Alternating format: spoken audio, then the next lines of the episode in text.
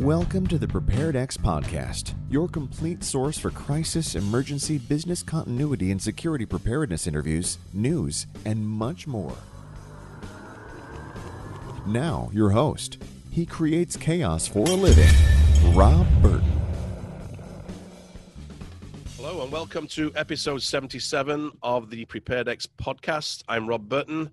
And just before we get started today, I want to let everyone know uh, that this episode is brought to you by the International Crisis Management Conference. The conference this year is October 27th uh, through the 29th, 2020.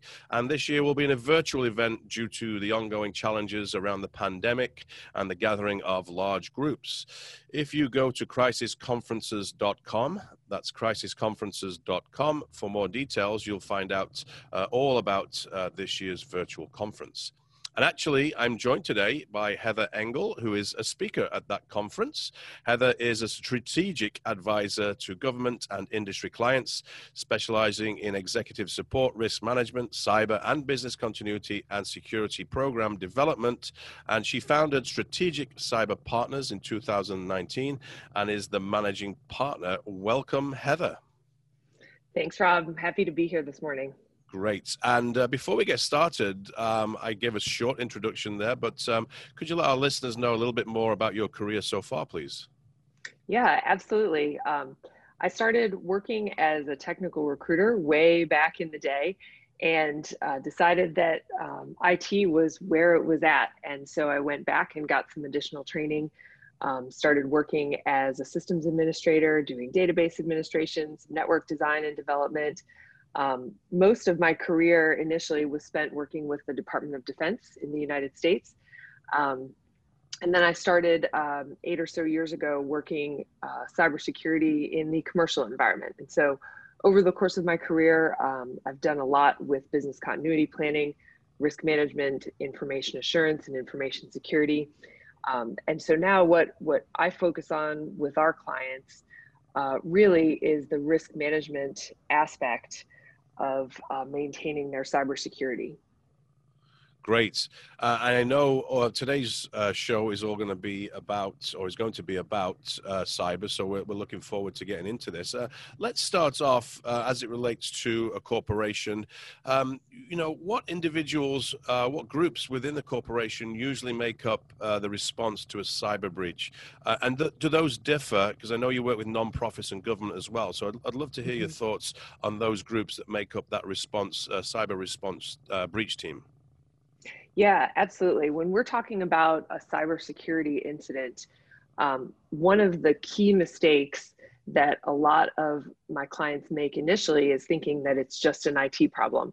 And this is something that, you know, even in the risk management world, when we first started looking at cybersecurity, we sort of treated it like it was an IT problem. And incident response and, and cyber incident response tends to have the same issues but really, what we need to do is we need to pull in decision makers from across the corporation. Um, that includes your executive team, that includes your public relations and your communications staff. Um, your human resources team is probably going to be involved. Um, there may be external parties. Um, for example, you may need to pull in a law firm that specializes in incident response. Sure. Um, if you don't have the capability within your IT set, to do forensics, um, to do the investigation, you again may need to be pulling in some third party help. So, generally, what we have is whoever is working with those third parties are going to be represented in the company. So, i.e., you know, your legal team internal to the corporation is going to work with and, and be the primary point of communication to an external legal team that would be assisting you. Great. You know, the second part of second part of your question with do these teams differ in nonprofits or government and organizations? I, I think they differ maybe slightly depending on the size of the organization.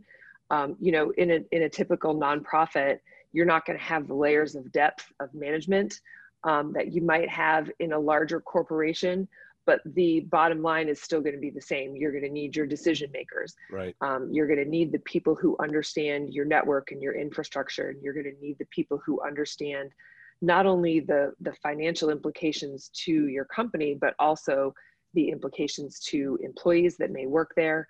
Um, And so, it, you know, for a nonprofit, it, it's the same, but the difference is, is that instead of a corporation where we might have 20 people involved, you know, depending on the size of the nonprofit, we may have five. Um, government organizations are, are going to be a little bit different as well. You know, they tend to have teams um, and, and, they're divided into directorates that are going to have specialty areas in all of these things. And so when I've done exercises and, and incidents with the government, um, they tend to have a, a little bit better organization in terms of knowing who's involved. Great. So I know we're going to dive deep into exercises right now, and you know some of our listeners do conduct exercises. Others, you know, certainly want to get involved with them. So as it relates to cyber, then, so why should an organization conduct cybersecurity related simulation exercises? Mm-hmm. Yeah, this is a great question, and I get asked this a lot, particularly in in the cyber industry most of these organizations are defending against attacks every day, right? We have we have in, in some cases the IT team is, is kind of the unsung heroes because there are, are in some organizations thousands and thousands of attacks that don't happen every day. Um, it's the one or two or, or five, you know, that get through that that we have to plan for. Sure. Um, so when we, you know, why do we need to do this? Because it's important and it goes back to your first question to to make sure that everyone who needs to be involved is aware that they need to be involved and they, they understand their role um, in the involvement through a, a cybersecurity incident or even an exercise you know and and some of the organiz- uh, some of these people will come in in the very beginning. Some of them won't be brought in until later when we fully understand the scale and the scope of the incident or the exercise but the bottom line is they're they're all going to be part of seeing this through to closure. And so making sure that everyone in the organization who needs to be involved knows that they need to be involved and an exercise will really show us where we have gaps. It'll show us um, areas that need a little bit of additional support whether that's internal sending someone to training to to learn what they need to do or whether that's external saying, you know, we don't want to have to do this aspect of this. We're going to outsource it, and then you can find that team before you need it. Sure. Uh, yeah, makes makes total sense. So, as as um, you know, a first step um, before, I assume there's some you know some planning around uh, preparing to conduct um, a scenario. Um, what would those first steps be? Mm-hmm. Well, in general, I, I think an understanding of threats to your industry is important. And this doesn't mean that, you know, you need to do a, a super deep dive and spend days and days and days, you know, plotting out the different threats. But the point is, you know, we, we see some commonalities when we look at threats, but a hospital, for example, will have a different threat profile than a manufacturing company they're going to have different outcomes in the event of a data breach. Um, there's probably going to be different attack vectors. So we need to have a general understanding of what some of the threats are based on our industry. Um, the second thing that we need is we have to have goals for the exercise. So what is the what is the outcome that we are are trying to obtain here? Are we doing this for training? Are we doing it for awareness? Um, you know some of uh, and putting those goals down on paper is going to be important when you get to your after action reviews um, and looking back to say did we meet these goals? Did we achieve what we were trying to achieve? Um, so you, you'll notice that you know i haven't mentioned that you need an incident response plan yet. That that's good to have. You know before you try to put your cyber scenario security scenario together but I would say that you probably don't want to delay the exercise um, because you don't have a fully formed 100% developed and approved incident response plan sure. because a lot of what we're going to get out of the exercise right is going yep. to result in modifications to that plan anyway so it, it doesn't have to be perfect um, it can be you know just here's a sense of, of what we think needs to be done um, for procedures in the event of an incident response. Um, but it, I, I, would recommend, in fact, that it not be perfect and that you not let that be the the enemy of the good and just getting getting the incident or getting the exercise um, set up and, and running. Yeah, we, we certainly hear that often, and not just in the cyberspace as well, um, with regards to you know to planning. You know, you know, it's not been approved, or it's not. We don't feel it's finished, or you know, not everybody's been trained on it. You know, whatever it may be. I mean, training is important. To, but um, so yeah, we certainly we see that in other environments uh, as as well as uh, cyber. So, what are some of the common scenarios that you're seeing right now? Um, are they specific um, to different environments with regards to organizations? Or are they common across um, all different industries? There, there are a few that are pretty common across different industries. And so, you know, for example, ransomware and phishing attacks are going to be common to every industry.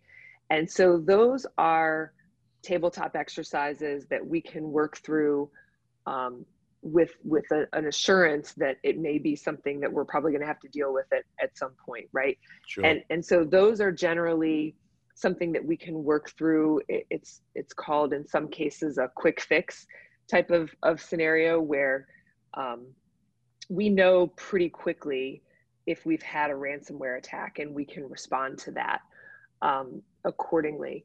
And, and so not necessarily that a quick fix means it's easy, right. but it means that it's something that we're able to respond to pretty immediately. Um, we've had the event happen here's what we need to do next. We know that this is pretty common. So that's always going to be a good scenario. Um, other things that again are going to they're going to vary slightly based on the industry, right? So we would look at we would look at a malware infection, and and if you look at how a malware infection might impact a, hospital versus a manufacturing firm or a financial company, there are very different outcomes, right? So with a hospital um, or a manufacturer, we may be trying to take down the information system with that malware. Or in the case of a hospital, maybe we're trying to um, exfiltrate uh, protected health information. Sure. Same thing in the financial industry. Maybe we're trying to exfiltrate um, or or cause um, effects on the movement of money, right? So right. so we'd be looking at um, different types of malware depending on the industry um, and and different outcomes of what we think that might do. But that would be another pretty common scenario. Um, one that we've seen more recently in the last couple of years kind of come to prominence is um, as we've seen a, a, huge rise in cloud computing, we have to start to look at cloud compromise as a function of incident response. Mm-hmm. Um, you know, there there's a misconception I think that if you put your data in the cloud, uh, that it's that it's safe and secure and and it's ready to you know it's it's ready to go and and you have less to worry about, and that's actually not true at all. Um, particularly depending on the the type of cloud service that you're using, um, whether it's software as a service versus infrastructure as a service, we're going to see very different um, scenarios there. And and one of the things with cloud is simply the visibility to understand when and if you've had a data breach. So I would say those are those are some really common scenarios um, that I would recommend you look at if if you're planning for an incident response exercise. Great. Um, so, uh, moving on, why is it important then to customize uh, the scenario to the organization's environment? I mean, we see um, certainly, you know, one of those, you know, important reasons is for the engagement of the group. Obviously, you want to make it relevant to their world, right? And that's certainly one of the big ones we see uh, in cyber, but also different types of exercises. But um, are there any others? Yeah, and it, it it goes back to a lot of what we've just talked about about um, different effects on different industries, right? So if, if I'm going to attack a manufacturer, or let's say I'm going to um, attack a, a, power plant or a water plant or something like that, there, there's a good chance that I'm looking as an attacker to exert some kind of kinetic effect, right? And, and so it goes back to what you just said and speaks to the realism of the people that are participating in the exercise. You want them to be able to get behind this scenario and and you know one of the things we rely on is that suspension of disbelief right we have to right. set aside the idea that this couldn't happen and um and really make sure that that it's realistic and and like i said that it that it is something that could potentially happen in your industry. Um, and so though that's going to help a lot with with the realism aspect of it. It's going to help a lot when we go back to say these are the things that we need to change or these are the things where we need to make an investment right. to reduce the risk. You know if we've come through a realistic scenario and shown everyone how that's possible um, then then we've we've set the the groundwork um, for for your executive teams and your boards of directors to to be much more open um, to making some of the changes that that we uncovered during the exercise. Sure. Um, so, as we're talking about exercises, uh, there are different types, as as we know. So, I'd love to hear uh, the different types of exercises uh, from your perspective. Um, mm-hmm. Uh, you know, so yeah, I'd love to hear about that. Yeah. So, one of the things that that is interesting in the cybersecurity space is that research shows that many organizations, even if they have an incident response plan that's fully approved, everyone's read it and said it's good to go. Most organizations haven't even done a tabletop exercise. So they haven't taken the time to actually walk through the plan and make sure that it works and that it's covered all of their bases. Um, and, and so what we always talk to our clients about is the fact that you know an exercise doesn't have to be a full scale live exercise right. and you know in the military we use we use the term crawl walk run and so the crawl right is we're we're just getting off the ground right. and we start with a tabletop exercise and and a tabletop exercise is going to be paper based um, it, it's driven with scripted injects.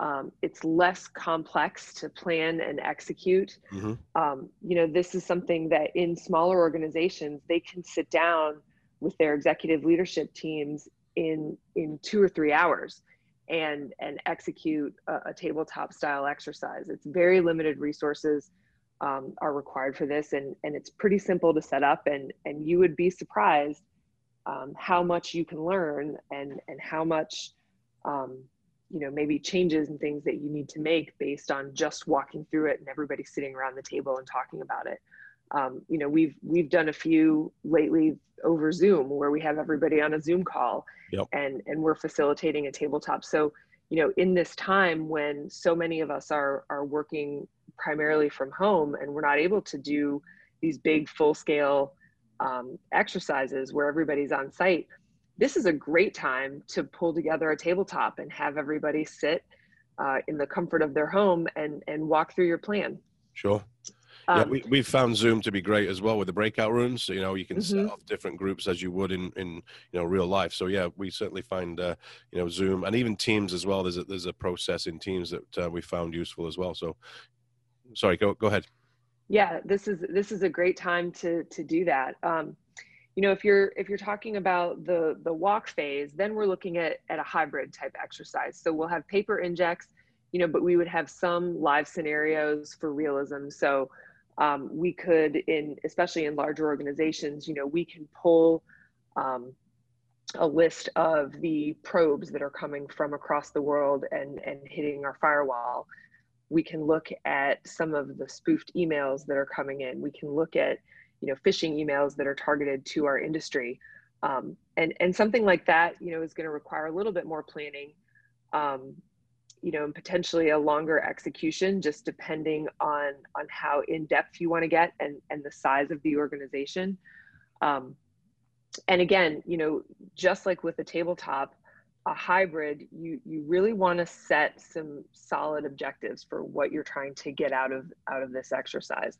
And and if you're going to do a hybrid, we hope that you would have done a tabletop right. first. Yep. so that um, you know, so that you don't put all of this effort into the planning and the execution, and you get your executive leadership team there, and you know, you've asked them to to um, provide their time you, you don't want to uncover something in the first couple hours of the exercise that you could have um, could have set up with a tabletop exercise or you could have uncovered with a tabletop and then the final you know the final type which would be our our run right this is a full scale live exercise our plan incorporates real scenarios and injects. Um, we, we, tend to stay away from the paper injects, and we're trying um, to do more realistic things that we're pulling from actual events that are happening um, on our network. But again, this is this is detailed coordination and planning. This is something that um, it, it, has a lot of buildup. It generally takes a while to execute. Sure. Um, we have a, a, a, lot of resources invested in this, and so you know there there are not as many organizations that are going to ever even get to the full live portion of this exercise. And you know, don't forget in in the cyber world, we have these things happening every day. a phishing email getting through is not an uncommon occurrence in most of my clients, and so they're already um, to some extent walking through what's not really an exercise. They're doing real world incident response just on a very small scale. Um, for some organizations, almost daily or weekly.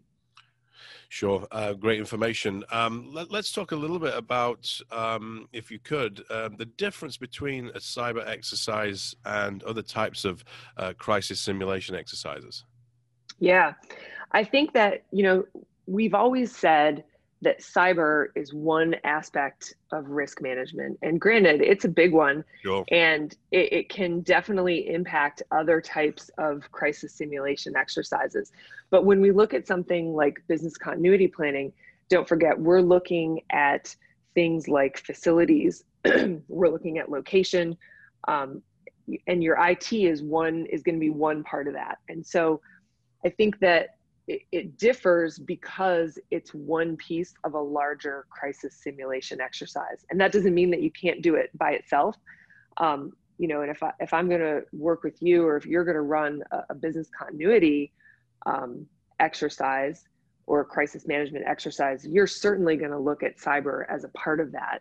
Sure. um, but it's important to remember that cyber doesn't generally stand alone when it comes to the overall risk management process. We have to look at, you know, what is the impact to the business if we have this type of incident, the same as we would with any kind of crisis management but uh, event. But this is cyber is truly a, a crisis management event right? It's just not necessarily going to mean that we have to pick up and move to another location or that we have to to necessarily lock down our facilities.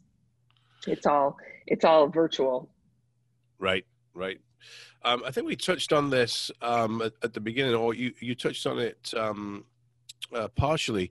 Uh, what what else needs to be in place uh, before you run that exercise? I know you mentioned a, an incident response plan, but you know, is there anything else that needs to be in place? Mm-hmm. Well, you know, we we already talked talked about this a lot with a, a tabletop exercise. You don't need a whole lot in place. You need someone to facilitate the exercise, whether it's an exercise planner within your organization or whether you hire a third party to come in and help you do that. Um, you need a, a, general sense of a plan, but like we said, not one that's fully formed. Um, I, I, think basic cybersecurity and and having a, a general understanding of your infrastructure, um, and, and, again the the general threats to your industry are are really going to need to be in place. The other thing that I would say is very important is you're not going to get very far in running exercises if you don't have executive support. Right. And I, I think that that is such a critical piece before you can run a cyber exercise is you have to have your leadership on board. Um, they have to understand not only the importance of being able to respond, but the importance of investing the time and the resources to do a run through to to do these exercises and that that really to me is probably beyond all the other things that we said that's probably the most important piece Excellent information. I appreciate that. So, as we start to wrap up here, um, Heather, could you let our audience know the importance of collecting the issues and creating that after action report um, after the exercise is completed? Mm-hmm. Yeah, this is a great one. You know, there there have been so many times when I've facilitated or been part of a, an incident response exercise, and as soon as the exercise is done, you know, everybody gets up and they go, and that's the end of that. right. Um, you know, and and the problem there is that we've just then invested all this time, and we lose the lessons that we learned. Um, and and without an after action report and collecting those issues, number one, nothing happens, right? We we don't ever generally see someone or a group just walk away from an exercise and then come back to take on fixing any of the issues that were uncovered. So it, it's so important to not only collect the issues, but then assign a plan of action for addressing them. Um, who's going to be the person who modifies the incident response plan to reflect this new procedure that we developed during the exercise?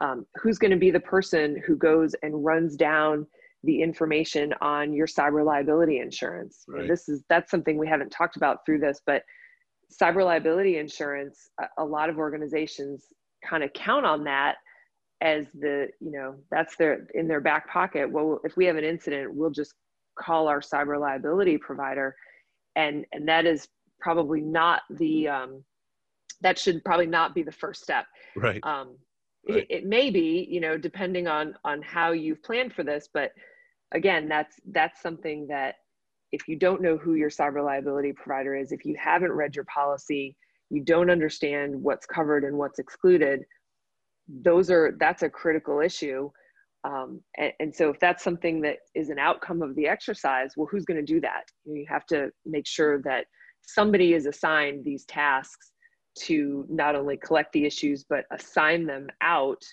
um, to various personnel and then writing an after action report is important for two reasons one it, it captures that we did this exercise and and you know when i said earlier that research shows um, a lot of organizations, even that have an incident response plan, haven't done a tabletop exercise with it. Well, in most compliance regulations, so if you're looking at, at regulatory compliance, whether it's PCI or whether it's a government regulation, um, you know, in the defense contracting world, um, it may be the New York State DFS um, rules and regulations.